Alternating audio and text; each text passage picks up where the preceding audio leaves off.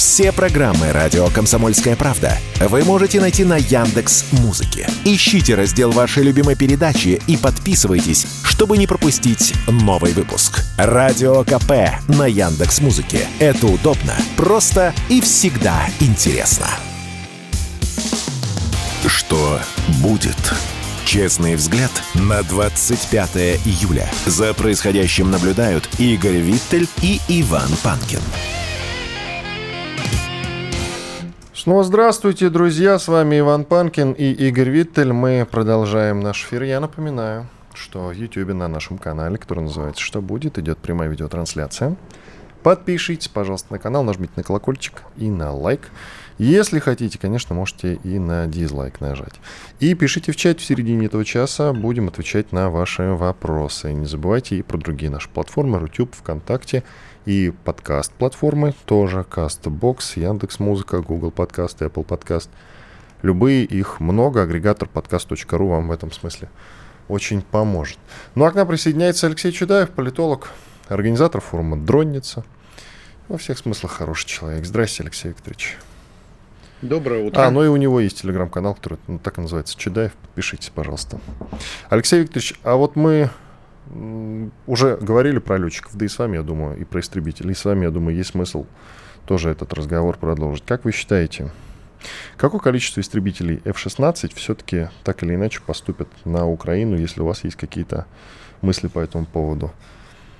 Будет ли те самые 200 штук атаковать Россию, о которых сейчас говорится? Ну, от 150 до 200 штук примерно. Ну, а, я думаю, что у Украины точно нет столько пилотов, и, э, следовательно, здесь вопрос э, об участии уже не украинских пилотов да, на постоянной основе. Это узкое место. Я думаю, даже более узкое, чем все сложности с обслуживанием и ремонтом. Плюс, э, когда речь идет о действиях не одиночными самолетами, а вот такими массами, это уже управление на уровне крупных подразделений, а значит, нужны офицеры, способные э, вот, управлять э, такой техникой именно на уровне подразделений. И это тоже не украинские офицеры. Ну, соответственно, все-таки 200 штук ждать э, не приходится. Дай бог, 20, дай бог двадцаточка бы поступила. Но, тем не менее, мы постоянно обольщаемся по разному поводу, что вот, э, допустим, я помню, когда еще только Хаймерсы поступали на вооружение украинской армии, все говорят, да что там эти Хаймерсы, подумаешь, Хаймерсы приехали. Ладно, с вами по беспилотникам, вы большой эксперт в этой теме. Э, как можно полностью обезопаситься от атак беспилотников на Москву и Крым, или, по крайней мере, как-то улучшить положение вещей? Ведь беспилотники продолжают прилетать. Ну, полностью прямо на сегодня никак. А, но вот важно понимать, э, что противодронная оборона строится на принципиально других э, каких концептуальных принципах, чем обычное ПВО. И главное отличие состоит в том, что обычное ПВО, ну, по крайней мере, в российской версии, э, это э, защита неба, чтобы там не летал кто попало. А, противодронная оборона – это защита объектов на земле. Почему? Потому что э, самолет обычно летит с аэродрома э, из-за пределов э, твоей страны, дрон может быть запущен из-за ближайшего забора. И в этом смысле главное – это прикрывать объекты, ну даже большие объекты размером с город. То есть вокруг э, тех объектов, которые прикрываются такой обороной, должен быть радиус обнаружения, э, да, то есть система слежения, дач, датчики, мониторинг, э, анализ того всего, что в небе, и, соответственно, система перехвата уничтожения. Там средства радиоэлектронной борьбы, воздушные мины и все остальное, что для этого потребуется. Гурулев, который замкомитета по обороне, депутат Госдумы. Он, например, выступает э, с инициативой, что необходимо запретить видеосъемку беспилотников, если вдруг вы видите, он летит у вас над головой. Ни в коем случае не снимайте и не снимайте последствия этих ударов. Разумеется, беспилотниками я имею в виду. А, как вы считаете, это правильная инициатива или нет? Что касается последствий, э, в этом есть резон, потому что э, снимая и публикуя это, мы тем самым э, даем противнику на халяву средства объективного контроля результата. Эм, а вот. А, но что касается, э, в принципе, съемок, дело в том, что нам же тоже нужны эти съемки самим. Я имею в виду не столько последствия, последствия мы и так увидим, а э, дроны в полете. То есть э, я считаю, что это недостаточная история. Здесь э, э надо запретить такие снимки публиковать, но в то же время э, дать э, канал обратной связи именно э, Министерства обороны, куда все те, кто случайно засняли, могут это прислать для того, чтобы помочь нашим. Алексей, э, скажите, пожалуйста, вот мы вчера с Иваном спорили в эфире. А, я говорил о том, что нам нужна какая-то, возможно, общественная сеть людей, которые наблюдают за небом, передают сигналы, там, 112 и так далее. Но, во-первых, у меня вечером а, случился после этого бурный спор с некоторыми специалистами, которые мне сказали, слушай, ну, так э, любой сумасшедший начнет звонить, захлебнется наша служба 112 и прочие службы таких звонков бдительных, э, бдительных граждан.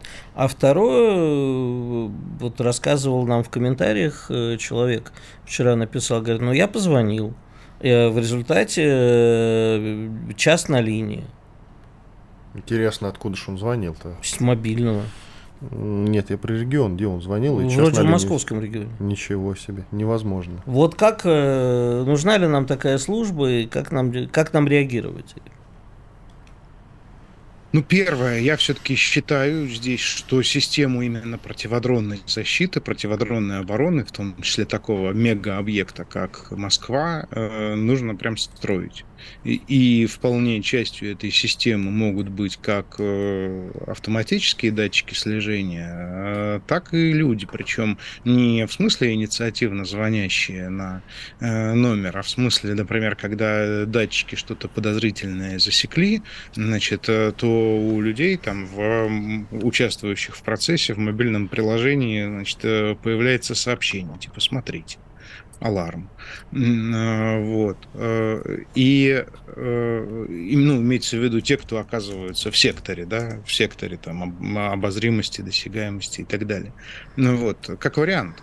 А, короче, э, тут смысл не в том, что вот кто-то что-то должен позвонить, а в том, что а, система слежения должна быть, э, во-первых, основана на большом количестве э, входящих источников. Да, это могут быть и обычные камеры, и тепловизионные камеры, и привязные дроны по периметру, висящие да, на псевдомачтах, значит, и, и, и смотрящие Э, да, ну там прям, например, просто вокруг МКАДа. Э, и э, это должны, вполне, вполне могут быть, конечно, и граждане. Но им некуда позвонить-то по какой причине? Нет структуры специально за это отвечающей. Поэтому есть просто какая-то общая горячая линия, где, конечно, ваш звонок очень важен для вас или для нас. Не вешайте трубку, ждите ответ. А может быть, есть смысл создать тогда какой-то колл-центр, как считаете? А звонить при этом можно на обычный 112, но просто тебя будут перекидывать на этот колл-центр. Вот и все. А вот что изменится от того, что мы с вами сейчас в эфире э, скажем, что есть смысл создать? Ну, может быть, задумаются и создадут. Есть у меня такие наивные предположения. Мы знаем, что нас внимательно слушают. Да, причем не только в России. Ну, не надо не только в России. Давайте про Россию. Ну вот, будем надеяться, что все-таки э, товарищи начальники профильные, ответственные, поймут, что нужно именно систему э, строить в первую очередь мониторинга, да, потому что, опять же, смотрите, они увлекаются в основном э, средствами уничтожения. И у нас действительно неплохие средства уничтожения, но только ими все подряд не закроешь, э, да, вот так, такие гигантские периметры, и обязательно что-нибудь да долетит. Поэтому э, проблема, вот как я вижу последние атаки, в том, что уж очень поздно э, обнаружены э, сами беспилотники. Уж очень поздно. Гораздо позже, чем следовало бы. А с Крымом та же история, его тоже на 100% обезопасить нельзя, не только Москву. Как ни странно, мне кажется, что Крым легче, почему? Потому что Крым это, в отличие от Москвы, фактически остров, да, окруженный ну, почти со всех сторон водой. А э, вода это зеркало, э, да, на котором э, как бы, довольно далеко видно и в оптическом спектре, и в инфракрасном спектре, и радиолокация хорошо работает, то есть нет всяких разных помех и естественных препятствий. Поэтому, в принципе, защитить Крым легче, чем Москву. Ну, будем надеяться, что вывод -то будет все-таки сделан. Давайте про фронт немножко поговорим. У нас продолжается вот этот подход с тактикой перемалывания, но на нескольких направлениях в Сватово, да и Купинск у нас есть э, прорывы, э, причем довольно неплохие. Но, насколько я понимаю, это не грандиозные прорывы, и грандиозных пока не предвидится. А что нужно предпринять, чтобы были именно э, грандиозные прорывы на фронте? У нас минута до перерыва прорывов не будет, потому что э, командование опустилось на уровень батальонов э, максимум полков для того, чтобы заниматься именно крупными наступлениями. То, что не смогли, кстати, сделать украинцы, э, это отладить взаимодействие, именно динамическое взаимодействие на уровне крупных соединений бригад, корпусов, армий. Хорошо, сделаем перерыв, после этого продолжим. Иван Панкин, Игорь Виттель, с нами Алексей Чедаев, известный российский политолог, организатор форума «Дронница». Подпишитесь, пожалуйста, на его телеграм-канал, который так и называется «Чедаев». Мы сейчас сделаем буквально двухминутный перерыв с полезной рекламы и хороших новостей продолжим. Я напоминаю, что в YouTube идет прямая видеотрансляция. Подписывайтесь, пожалуйста, на канал «Что будет?». sportkp.ru О спорте, как о жизни. Что будет? Честный взгляд на 25 июля. За происходящим наблюдают Игорь Виттель и Иван Панкин.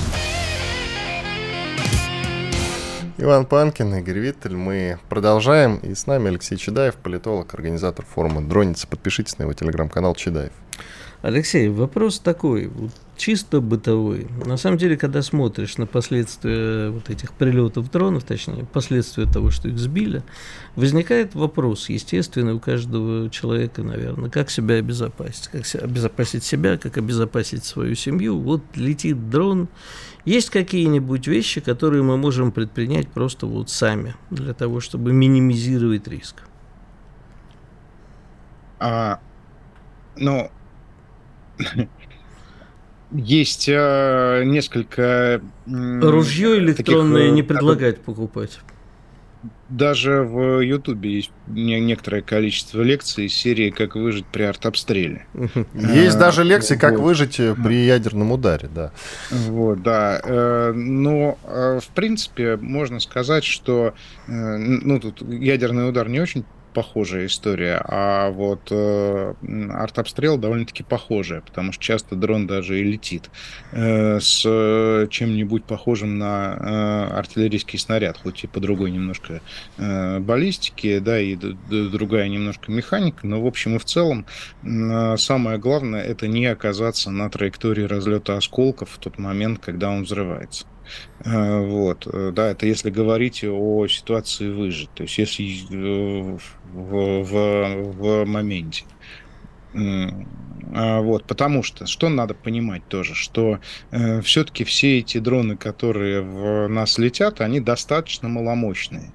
И более того, ну, э, по сравнению, например, с ракетами, вот смотрите, совокупный вес э, э, боевой части всех дронов, летевших на Москву, я специально посчитал, он составляет чуть более 100 килограммов. Вот это вот все, что летело. Вот это во, за все атаки вообще именно, именно по Москве. Но одна ракета «Искандер» — это 500.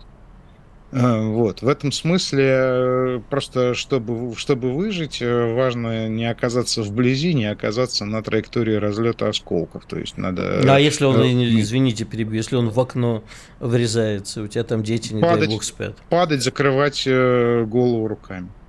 Угу. А как-то там окна, я не знаю, как во время Великой Отечественной крест-накрест пере, пере, это, Так не, ну главное это средство противодронной борьбы на фронте уже с обеих сторон. Это просто сетка рабица. Те, те, те, те, те, те, кто так вот боятся, они просто в них застревают и там остаются. Понятно, пошел затягивать окна сект карабицы. Просто а к Игорю прилетало, по-моему, да, к тебе куда-то рядом? Э, так, нет, у меня вот, кстати, вот была история, я не знаю, как поступать, мы с вами там э, по поводу э, общественной какой-нибудь или вообще спецслужбы для слежения за дронами. Еду по МКАДу несколько месяцев назад э, недалеко от Внуково, и поэтому не сразу реагирую на летящие в небе э, предметы, думал издалека самолет. Разворачивается мне прямо в лобешник дрон. Вот что в такие момент, момент мне делать? Звонить 900, сколько там у нас? 112? Не, не, ну, в такие моменты, значит, э, как это же, вы в помощи Вышнего, в кровях Бога Небесного водворится, речет Господи в 90 Да я не про себя, я про предупредить спецслужбы. Уже со мной ладно. Рано ты на себе крест поставил, по... Игорь, рано. Да, рядом ты на себя крест повесил. Вот, нет, на самом деле я без всяких шуток, потому что, ну вот как мне предупредить спецслужбы? Он-то ладно пролетел, потом, насколько я понимаю, он упал где-то в Новой Москве. А вот что делать в эту минуту? Переезжай на Лубянку просто. Mm. Проще будет предупреждать. И сразу бежать в тапочках, стучать тач поехать. Не, ну серьезно, Алексей. Не знаю, никогда не бывал в такой ситуации. У меня тоже над головой летел, прям над головой. Э, я вот э, в районе Новой Риги. Вот, и потом наблюдал из окна, как их красиво сбивает панцирь вот, во время той вот атаки на э, Москву. Вот. Ну, у меня не было ни одной эмоции. Пошел, умылся, зубы почистил, так сказать, почесал в затылке. То есть спецслужбы ну, у вас нету, не было необходимости звонить? Не-не-не-не. Вот,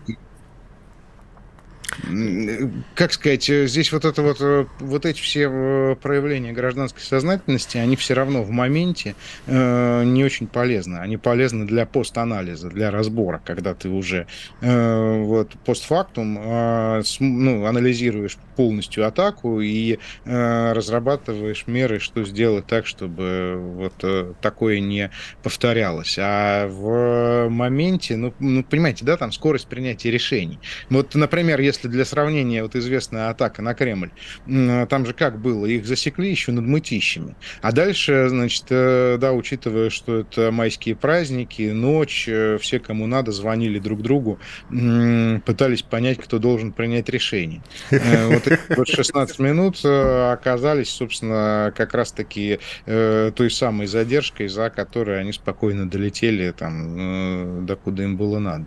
Вот. В этом смысле, как бы вот управленческий контур э, перегружать дополнительной гражданской активностью э, э, я бы вот не рекомендовал. Но это к вопросу о дисциплине, наверное, все-таки, да? Мы да сегодня... Нет, это к вопросу об алгоритмах принятия решений. Э, это не только про дроны. В бою только кажется, что есть ты и твой враг на поле боя. На самом деле там трое. Ты, твой враг и время. Если ты победил время, то есть оказался быстрее, чем враг, враг достается тебе в качестве приза. Ну... В этом смысле самое главное это опережать на хотя бы на полшага, э, опережать противника в принятии и реализации решений. И на самом деле есть четвертый еще, это страх. Ну, наверное. А что нам мешает я к вопросу о времени. Что нам мешает выигрывать время? А, а, рассматривать э, в первую очередь управленческие алгоритмы и механизмы принятия решений как пространство деятельности. Мы слишком относимся к ним как к каким-то ну, устоявшимся, э, таким закаменелым, э, вечным каким-то принципам, которые нельзя нарушать. А на самом деле вот это то, как раз, чем все время надо заниматься, вот это вот, э, именно алгоритмы и процедуры управления э, для повышения скорости и эффективности принятия решений. Это отдельная просто наука, наука и отдельная э, сфера деятельности, вот это вот самое управление. И э, здесь э, вот в данном случае по Чапаеву война никто кого перестреляет, а кто э, кого передумает. Речь идет именно о коллективном мышлении, то есть о том, как не как мыслит один отдельно взятый э, стратег, э, а о том, как думает, коммуницирует, обменивается информацией, э, принимает решения, доводит решения, реализует решения, э, вся система управления в целом. По беспилотникам давайте вернемся к этому моменту. Неоднократно Владимир Путин говорил о том, что нужно исправлять ситуацию с беспилотниками. И периодически мы с вами этот момент обсуждаем. Как-то сдвигается эта ситуация, ну не с мертвой точки, но, тем не менее, дела на начало СВО у нас были э, по этому направлению не очень хорошо. Э, как вы оцениваете сейчас положение дел? Ну, мы, э, говоря о беспилотнике, говорим сейчас уже, на данный момент, очень общее слово, которое, за которым стоят несколько очень разных реальностей. Начиная от летающих биноклей, которые вот ну, типа мавики, которые есть просто у линейных пехотных подразделений, и заканчивая э, там э, ударными геранями или вот э, огромными самолетами типа охотник, которые сейчас начали э, летать на западном, ну, это в Сумской, Черниговской. Вот. Это все называется беспилотники просто потому, что это некое летающее что-то, э, где нет человека. Э, вот. Но при этом они, конечно, относятся к совершенно разным э, областям. И у нас в каких-то сферах все неплохо, в каких-то сферах даже существенно лучше противника, в каких-то по-прежнему провал, в каких-то идет работа. Вот, например, из того, в чем провал, я считаю, это как раз э, не летающие, а именно водоплавающие беспилотия э, и средства защиты от него, что мы недавно все увидели на примере атаки Крымского моста, потому что, конечно, э, по-хорошему, вот нам бы сейчас самое время. Такой же ажиотаж, как в летающем беспилоте. Ну, ажиотаж, понятно, из-за того, что нацпроект, там собирается куча денег, э, вот, много людей на эти деньги претендуют, э, да, там, э, вот, ну, такая суета, оживление. Вот, а в водоплавающем беспилоте тишина. А тут понятно, что надо разрабатывать и сами беспилотники, и средства противодействия таким беспилотникам, иначе вот, ну, все видели. Вопрос, почему у нас никто не интересовался этой темой и не занимался? Но Есть ответ именно... на этот вопрос? Э, именно потому, что там не было денег в этой теме. Ну, то есть э, были какие-то команды энтузиастов на свой страх и риск, я некоторые знаю, но понятно, что э, они этим занимались там вплоть до того, что собирая пожертвования с граждан в Телеграме, как в последнее время это стало общепринято и распространено. Вот. А в летающем беспилотии, да, там вот сейчас из-за того, что там, по крайней мере, ожидается, что туда вот-вот хлынет хлынет поток э, госденег, там ажиотаж. Э, и большое количество команд, э, проектов, решений. В общем, ну вот с завтрашнего дня, после завтрашнего дня стартует этот самый большой форум «Архипелаг». Он целиком посвящен беспилотию в Новосибирске. Вот, да, там несколько тысяч человек, несколько сотен команд, да, самые разные дроны, и такие, и сякие, и транспортные, и сельскохозяйственные хозяйственные, значит, и, само собой, боевые. В общем, вот э, будет прямо э, как бы... Алексей Викторович, закончилось время. Спасибо большое. Радио «Комсомольская правда». Никаких фейков, только проверенная информация. Что будет? Честный взгляд на 25 июля. За происходящим наблюдают Игорь Виттель и Иван Панкин. Да, действительно, Иван Панкин и Игорь Виттер. Мы продолжаем. Я в очередной раз с удовольствием напоминаю, что в YouTube идет прямая видеотрансляция. Подпишитесь, пожалуйста, на канал, который называется «Что будет?», как наша программа.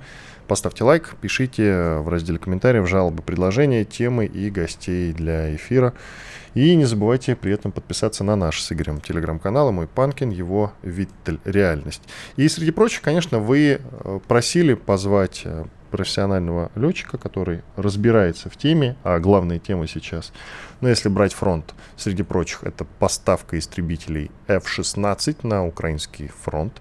И в этой связи есть ряд вопросов, например, связанных в том числе как раз с этими самыми летчиками. Где взять большое количество профессиональных именно летчиков для управления этими самыми истребителями. К нам присоединяется Владимир Попов, генерал-майор, заслуженный военный летчик России, кандидат технических наук, доцент, член экспертного совета Всероссийской общественной организации офицеры России Владимир Александрович. Здравствуйте. Приветствую вас. Очень много вопросов по поводу вот этих самых летчиков, где их взять. До сих пор неизвестно, какое количество самолетов истребителей F-16 будет поставлено на украинский фронт. Допустим, возьмем среднюю цифру, ведь самая вот максимальная, которая называется, это 200 минимальная 50. Давайте за основу возьмем соточку. Правильно я рассуждаю? Где-то так.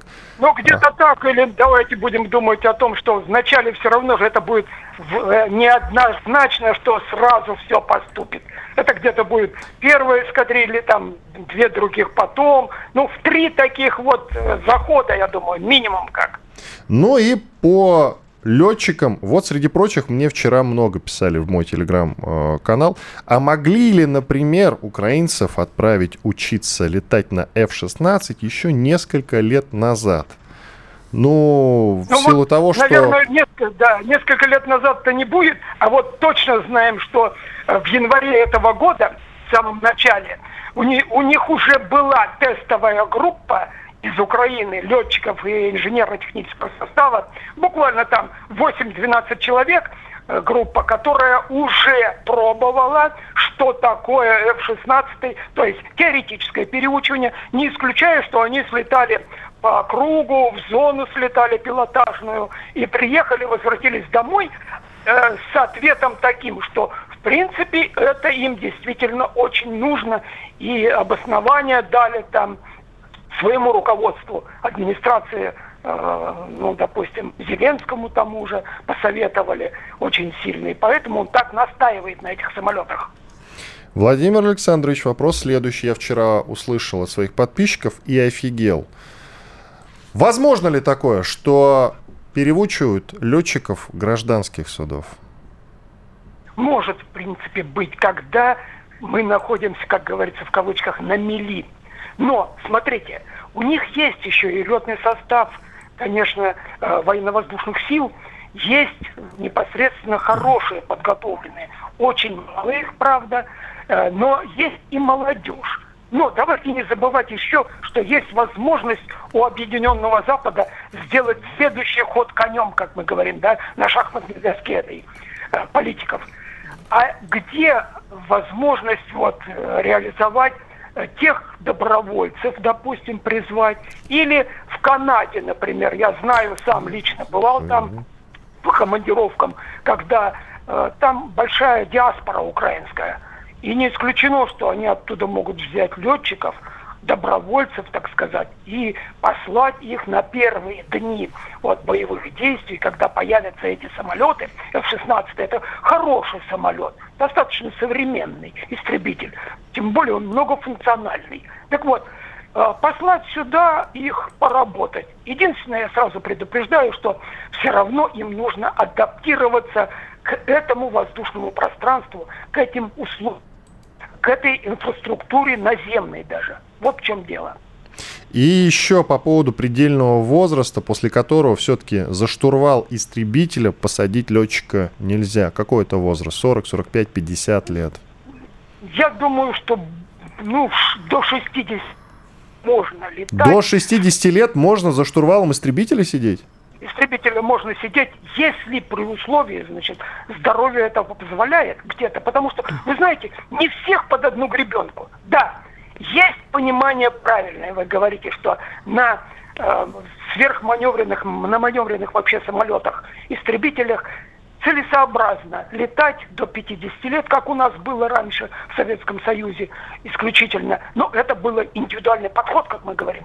Медики, авиационная медицина и авиационные психологи говорят о том, что это только индивидуально. Если ты адаптивно относишься к своей работе, летам, если здоровье, физическое здоровье позволяет тебе вот именно пройти медицинскую комиссию освидетельствования, то, конечно, в этом случае и ты в полетах будешь адекватен, даже если возраст Но там есть ограничения. Одно дело, когда отбираем мы молодых пилотов, то есть еще курсантов, чтобы они учились, там жесткие требования, потому что, сами понимаете, это отбирают человека, который будет или должен работать, летать где-то, ну, в пределах, по крайней мере, минимум 20 лет, а то и 25, как по службе положено. Э, вот, но если у тебя генетически это заложено, что ты, в общем-то, крепкий, здоровьем, так, э, психологически стойкий, и есть желание, тут главное – иметь большое желание. То есть ты должен быть целенаправленным. И тогда, в принципе, да, с индивидуальным подходом можно и до 60 лет работать, в принципе. Такие случаи у нас есть. Ну и сравнение F-16 с нашими Су-35, которые будут противостоять друг с другом. Что скажете? Давайте, давайте чуть-чуть я поправлю вас в том плане, что если, так сказать, одноклассники имеются, да, для F-16 все-таки одноклассником является на сегодняшний день наш МиГ-29. Или э, МиГ-35 – это глубокая модернизация этого самолета. Почему? Потому что это легкие истребители.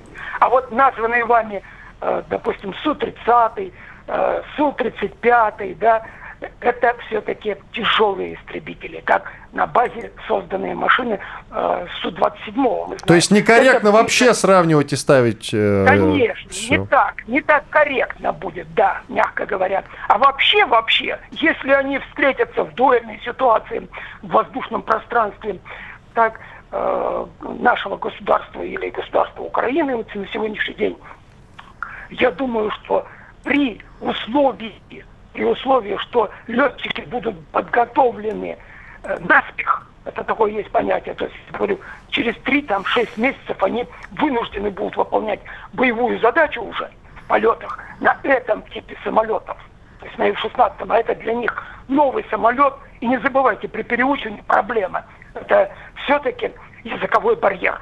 Это очень много э, дает в психологии торможения – значит, он не будет совсем адекватно работать. Ему надо навыки эти наработать в течение года, чтобы он действительно вник в это во все и вжился с этим самолетом вот за счет даже только вот одного, одной причины. Это психологического вот такого воздействия языкового барьера, имейте в виду. А дальше он, да, он работать будет адекватно, все нормально. Так вот, если это случится, вот, допустим, ну, в конце этого года, получат они самолеты и начнут летать сразу. По разным причинам. Я уже сказал, с января тестовая группа проходила там что-то. Они сейчас, может, и подготавливают уже сейчас работают над, этим, над этой проблемой. То, смотрите, э, примерно вот если будет ну, партия, допустим, 20 самолетов, то есть эскадрилья будет летать, или там полторы-две эскадрильи уже, то э, процентов, наверное, все-таки 25 из этих летчиков в этих полетах это будут, грубо я скажу, конечно, но это будут летающие мишени для наших вооруженных сил, для наших ВВС. Ну и вообще, ну и вообще поговаривают, что как там летчиков не готовь, все равно они не смогут вступать в полноценный профессиональный воздушный бой. То есть, грубо говоря, их Абсолютно задачей будет верно. взлететь и э, сделать пуск ракеты. А да, воздушный бой вот это, это уже не их задача. Да, задача будет очень проблематична. Хотя на сегодняшний день и американцы уже говорят. Они ведь от доктрины вот этого дальнего воздушного боя, когда, правильно вы сказали, локатор увидел, его офицеры боевого управления навели, специальные подразделения на земле, э, он вышел в заданный ракурс полета и совершил пуск на, там, на 80, на 50, на 90 километров от цели воздушной. И пусть тот маневрирует, уходит от этой ракеты дальнего действия. Э, таких боев, наверное, все-таки не будет. К сожалению, мы возвращаемся к тому, что без контакта ближнего боя, ну, не обойдется это, так или иначе. Потому что, смотрите, действует все-таки э, наш войсковой компонент, это и ПВО, не забывайте, действует по э, воздушному пространству. Э, да и системы залпового огня даже. Вы скажете, при чем тут артиллерия, при чем тут залповый огонь, э, значит, градов там или ураганов. а потому что это же воздействие на пункты управления противником, на авианаводчиков, на тех, кто будет корректировать этот полет. И с противодействием таким сложным и массовым вот воздействием на противника, я думаю, что в 16 еще даже профессиональные летчики Соединенных Штатов Америки или там западных стран других э, не встречались. Спасибо. Спасибо. Не так будет эффективно это. Спасибо. Радио «Комсомольская правда». Срочно о важном. Что будет? Честный взгляд на 25 июля. За происходящим наблюдают Игорь Виттель и Иван Панкин. Иван Панкин и Игорь Виттель. Мы подводим итоги дня сегодняшнего. Я напоминаю, во-первых, что у нас есть телеграм-каналы Панкин или Виттель Реальность. На YouTube идет прямая видеотрансляция. Подписывайтесь, пожалуйста, на канал. Что будет? Ставьте лайк под трансляцией. Я, хочешь, тебя удивлю вопросом? Mm. Силанов заявил, что дефицит бюджета России по итогам 2023 года составит 2,5% ВВП. Я со своими скромными знаниями подозреваю, подозреваю что это немного. Сейчас, слушай, надо посчитать, два с половиной от ВВП, сейчас надо смотреть, какой у нас ВВП. А планировалось дефицит в 3,5 триллиона рублей. Да-да-да. Примерно. Угу. Вот я сейчас не готов посчитать в уме э, ВВП 2,5%. А он это в каком контексте сказал? Типа все плохо или все хорошо? При этом у России достаточно ресурсов как для выполнения плановых, так для выполнения э, дополнительных расходов, возникающих в течение года. Ну, это достаточно просто достигается урезанием части программ и обвалом рубля. Вот тебе и закрытие. О, опять обвалим рубль. Как и закрытие дыры, э, заодно поможем экспортерам. Все идет по плану. А, опять И все идет по плану. Японцам, да, с энергоресурсами. Да все, все, на, все нормально. Японцы не выходят из наших проектов, из Сахалин-2, продолжают у нас все покупать. Все прочие тоже. Все идет по плану. Транзит через Украину продолжается. Чем ты удивляешься? Но если у нас дефицит надо, бюджета экспортерам... 3,5 триллиона, ну, то как мы можем ну, остановить? Ну, примерно. Ну как... да, как мы можем остановить все эти проекты? Нет, ну не можем. Нам же нужна экспортная выручка. Нужна, безусловно. Ну, ну. И нам рубль не нужен крепкий, вообще ничего не нужно. Нет, я сейчас без иронии спрашиваю, зачем ты иронизируешь? Вопрос серьезный. Увеличением ВВП. От увеличишь ВВП, то проценты будут... Э, а, как это сделать? Есть наметки. Я тебе только напомню, что у нас э, в самом начале э, десятых, э, нулевых еще даже годов обещали рост ВВП 10, э, в два раза за 10 лет. Это ты имеешь в виду 2008 год, когда такое обещание было сделано? Оно раньше, по-моему, было сделано. Сейчас уже точно не помню. Ну вот как. Я, сова. Я стратег. Ежики, превратитесь... Эти, мыши, превратите в еж, превратитесь в ежиков. А как, сова? Я же стратег, я же не тактик. Не, ну нормально у нас дефицит бюджета. Выполнит они все. Пояса подзатянут. Сильно не подзатянут, потому что выборы на носу. Нельзя людей голодом морить будет. Так что пока держимся. Ну, хорошо, раздержимся. По поводу мобилизации прозвучало заявление очередное от э, Гурулева. Я сегодня его уже упоминал. Гурулев заместитель э, главы комитета по обороне, грубо говоря, зам Картополова в Госдуме, по всем этим оборонным делам тоже депутат Госдумы. Он сказал, что мобилизации ни частичной, ни полной э, ожидать не стоит. Вопрос, правильно ли это? или нет? Вот я у себя Вообще, в телеграм-канале устроил Нет, Вань, опрос. Первый, первый вопрос, верить ли? Вот смотри, я у себя устроил, и у меня ну, близко к 50-50, кстати говоря. Готовы ли вы к новой волне мобилизации для достижения быстрой победы? Хм, почти пополам, а, хочу сказать. Прости, пожалуйста, как это связано? Просто вот мнение людей. Нет, нет, как связана мобилизация и быстрая победа? А, а разве ну, вот, Никак не связано, ты считаешь? Ну, скажи, да? пожалуйста. Нам хотя бы для ротации нужна. Для ротации нет, ну. это, это другой вопрос. Я же не говорю, что не нужна победа, правильно? Я спрашиваю, как связана мобилизация и быстрая Но чтобы победа. осуществлять наступательные действия, это же элементарно. Хорошо. Если у нас сейчас силы равны, ориентировочно, да, чтобы осуществлять э, какое-то наступление, 2022 нужно, нужно превосходство один к трем ориентировочно. Сентябрь 22 года, мобилизация. Мы находимся в июле 23 года. Я не говорю о том, что мобилизация не нужна.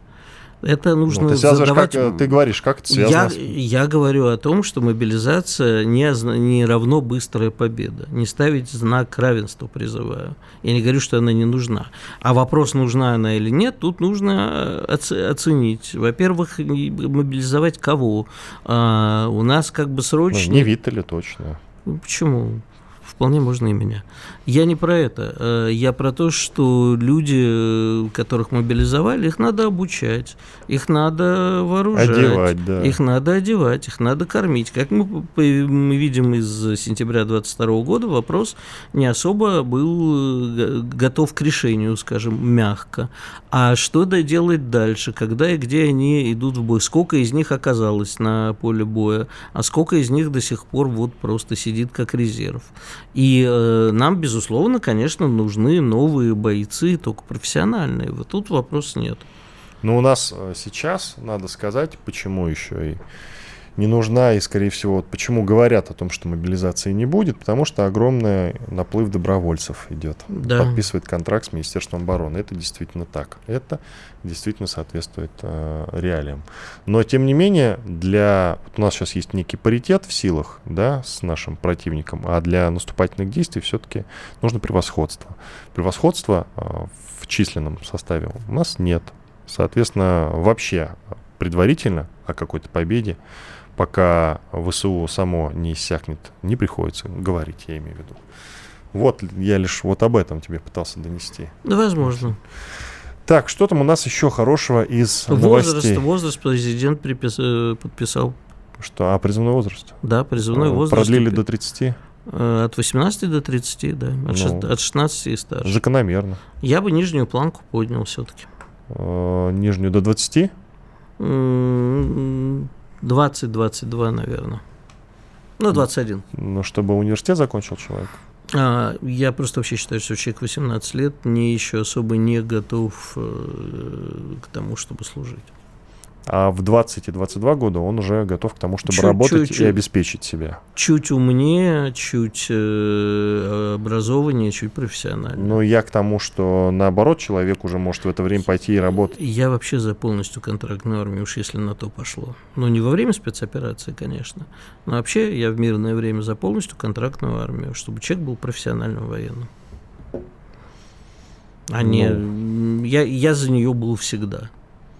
А, вот, э, есть уточнение. Проект закона о повышении призывного возраста не предусматривает переходного периода. Призывной возраст будет повышен до 30 лет с 1 января 2024 года, следует из поправок к законопроекту. Кроме того, срочникам разрешается заключать на год контракты о военной службе в период мобилизации и при военном положении. Это вот просто для уточнения. А сколько сейчас, 27? Ну да, было до этих вот. Я просто помню, 20. что в моей, в моей юности было 27. 27 было и в моей юности. Я говорю, все да. нормально, ничего не изменилось. У нас юность была одинаковая с тобой. Ну, с разницей в 20 лет. Ну, есть да. понятие юность в сапогах, у нас без сапогов с тобой. Ну, почему? У меня военная кафедра была. Ну, военная кафедра была и у меня, Игорь. Да? Да. Покафедрился, что Пока, называется. Покафедрился. А смена пола. Меняем? Что, тему или пол? Тему и пол заодно. No. Друзья, Владимир Путин подписал законопроект о запрете смен пола. Все. Если вы хотели, то опоздали. Вот Игорь Виттель. Че? Не хотел? Нет. Но э, хочу внимательно посмотреть закон, ну, потому что считаю, что в медицинских показателях, при медицинских показаниях они есть. Вполне э, вот это вот нужно исключение оставить. Я не знаю, оставили или нет, там шли бурные бои но при медицинских показаниях для смены пола, безусловно, должно быть оставлено. Про все остальное промолчу, дабы сейчас не кидать, не кидать дрожжи в поселковый сортир, то бишь в наш чат, а то они сейчас опять начнут. А я, бы, а я вот не против, все равно программа заканчивается сегодня, поэтому можно и кинуть, пусть они накидывают туда. Слушай, человек за свой счет пусть что хочет, то и меняет. Во взрослом возрасте. Вот детей только не трогайте и не, не кидайте им это в голову, не вбивайте. Точно так же, как с другими А если один из родителей решит э, сменить пол, для ребенка разве это не показательный пример? Ой, слушай, знаешь, вот э, мы вступаем сейчас с тобой на очень тонкий лед. Проблема мы есть. Мы с тобой она, с него и не сходили. Она, проблема есть, она существует. Бывают люди, которые рождены не скажем так, в теле противоположного пола не считают себя. Это действительно бывает психиатрической проблемой, медицинской проблемой. Такие случаи надо рассматривать отдельно. За свои деньги, если человек считает, и ни в коем случае не за государственные, имеет право делать. Детей не трогать. Вот это вот за что точно к стенке. Так это вот за пропаганду того, когда маленьким детишкам объясняют, а ты подумай, мальчик ты или девочка. Может, у тебя, конечно, пиписька и есть, как у мальчика, а на самом деле ты девочка. Вот за это к стенке. К стенке что значит? Ну, просто наказывать жестоко. Как? Ну, как жестоко. Уголовная статья за пропаганду подобного должна а, быть. Статья это одно. А... Ну, понятно, что к стенке это, слушай, преувеличение, гипербола для привлечения внимания к этой проблеме. Ну, что и все-таки, и все-таки я хочу выяснить у тебя, у Игоря Виталя, какое ты видишь наказание за это. Господи, Реально. Ну, ну, лет пять, не знаю, сколько это вообще. Накинул Игорь Виттель. Главный гуманист радиостанции «Комсомольская правда». Нет, ну, безусловно, конечно, э, всякая пропаганда, она, кроме нашей с тобой, она явно не носит позитивный положительный характер, ничего хорошего принести не может. И то, что сейчас происходит в Соединенных Штатах Америки, где э, увеличивается количество туалетов для что такое? Я просто хочу тебе сказать, для разных извини, гендеров. Пер, перебью, что вот э, разрешать э, обмен, э, в смысле смену пола для избежания мобилизации должно караться пожизненно. Поскольку они уже теперь через верхний Ларс не пробьются на своих самокатах, то, видимо, будут пытаться пол сменить. Не получится, граждане. Наша постоянная легендарная рубрика «Анекдот от Игоря Виттеля». А я просто хотел договорить по поводу э, туалетов, их количество в Соединенных Штатах для разных гендеров. У нас э, с обычными туалетами местами проблемы. И если мы будем еще сейчас заниматься всеми этими нюансами по смене пола, придется же и в туалет вкладываться. Я, я думаю, что в период э, военной спецоперации у нас есть дополнительные деньги для этого. Иван Панкин и Игорь Виттель были здесь, остались довольны. Радио «Комсомольская правда». Мы быстрее телеграм-каналов.